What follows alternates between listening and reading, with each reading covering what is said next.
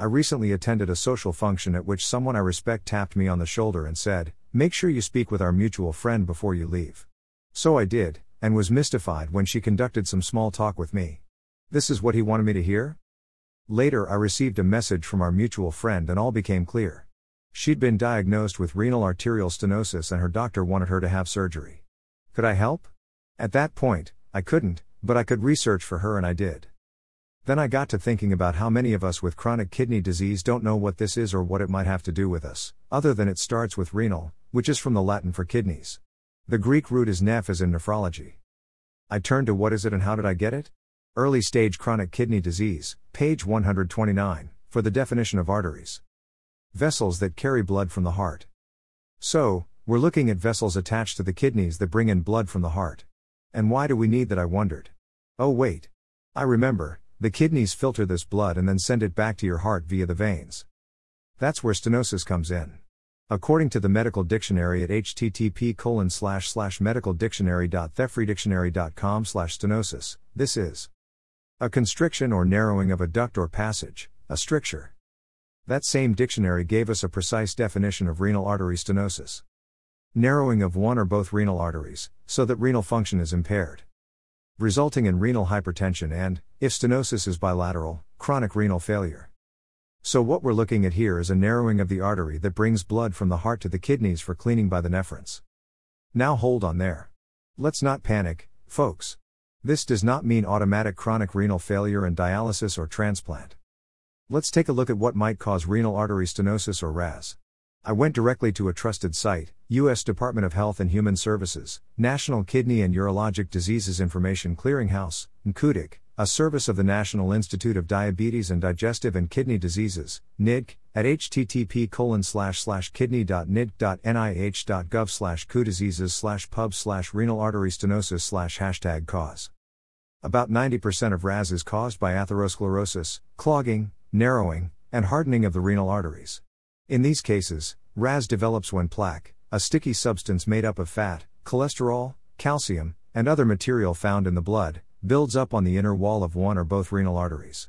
Plaque buildup is what makes the artery wall hard and narrow.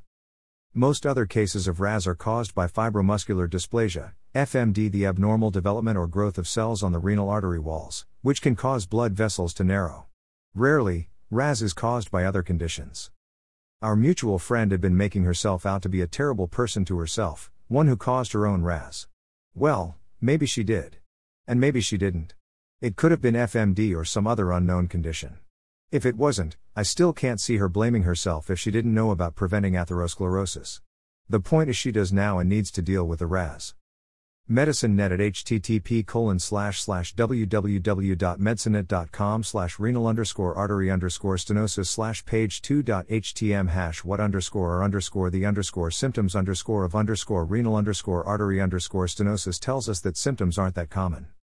In general, renal artery stenosis is not associated with any obvious or specific symptoms. Suspicious signs for renal artery stenosis include high blood pressure that responds poorly to treatment Severe high blood pressure that develops prior to age 30 or greater than age 50. An incidental finding, discovered through routine tests or tests performed for another condition, of one small kidney compared to a normal sized one on the other side. Typically, unilateral, one sided, renal artery stenosis may be related to high blood pressure, whereas bilateral, two sided, renal artery stenosis is more often related to diminished kidney function. What about that surgery our mutual friend's doctor wanted her to have? Is it really necessary? Sometimes a regimen of several hypertension, high blood pressure, drugs, along with hyperlipidemia, high cholesterol, drugs, and perhaps aspirin can alleviate the problem.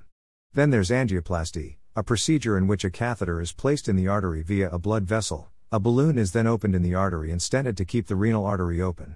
Or, bypass surgery may be performed to avoid the blocked area of the renal artery. Thank you to WebMD for this information which I paraphrased from http www.webmd.com hypertension high blood pressure guide renal artery stenosis symptoms treatments. Page equals 2.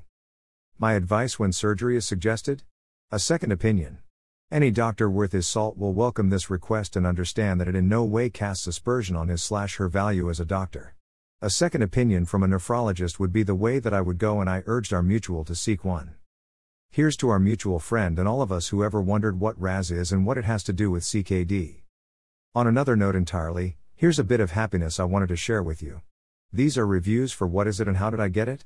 Early stage chronic kidney disease I hadn't seen on Amazon.com. And all five stars.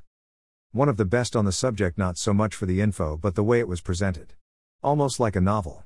Makes you forget your kidney is not behaving the way it should. It is written for a patient like us, mean that the language it is simple and easy to understand, good sense of humor and a positive aptitude with this silent killer, another book that deserve a place on your personal library. Very informative, excellent book. A book that is very helpful to CKD3 patients. It gives the facts and figures needed most to those with this condition. I've had this book in paperback for a while, and when Amazon offered me the option to buy the digital version at a discounted price since I had purchased the paperback from them, I jumped at it. I'm a sucker for loaning out hard copy in this way if I find a fellow kidney disease sufferer, I can let them have my paperback and I will always have my digital backup for reference. This is a great book by a fellow kidney disease patient who also publishes a very good blog. There are so many details to track with this disease and she talks about the daily life of it. Very helpful and answers so many questions. She's a born researcher, so all her information has backup links to let you know this is authentic medical advice to get some of those questions answered between doctor's visits. Until next week. Keep living your life.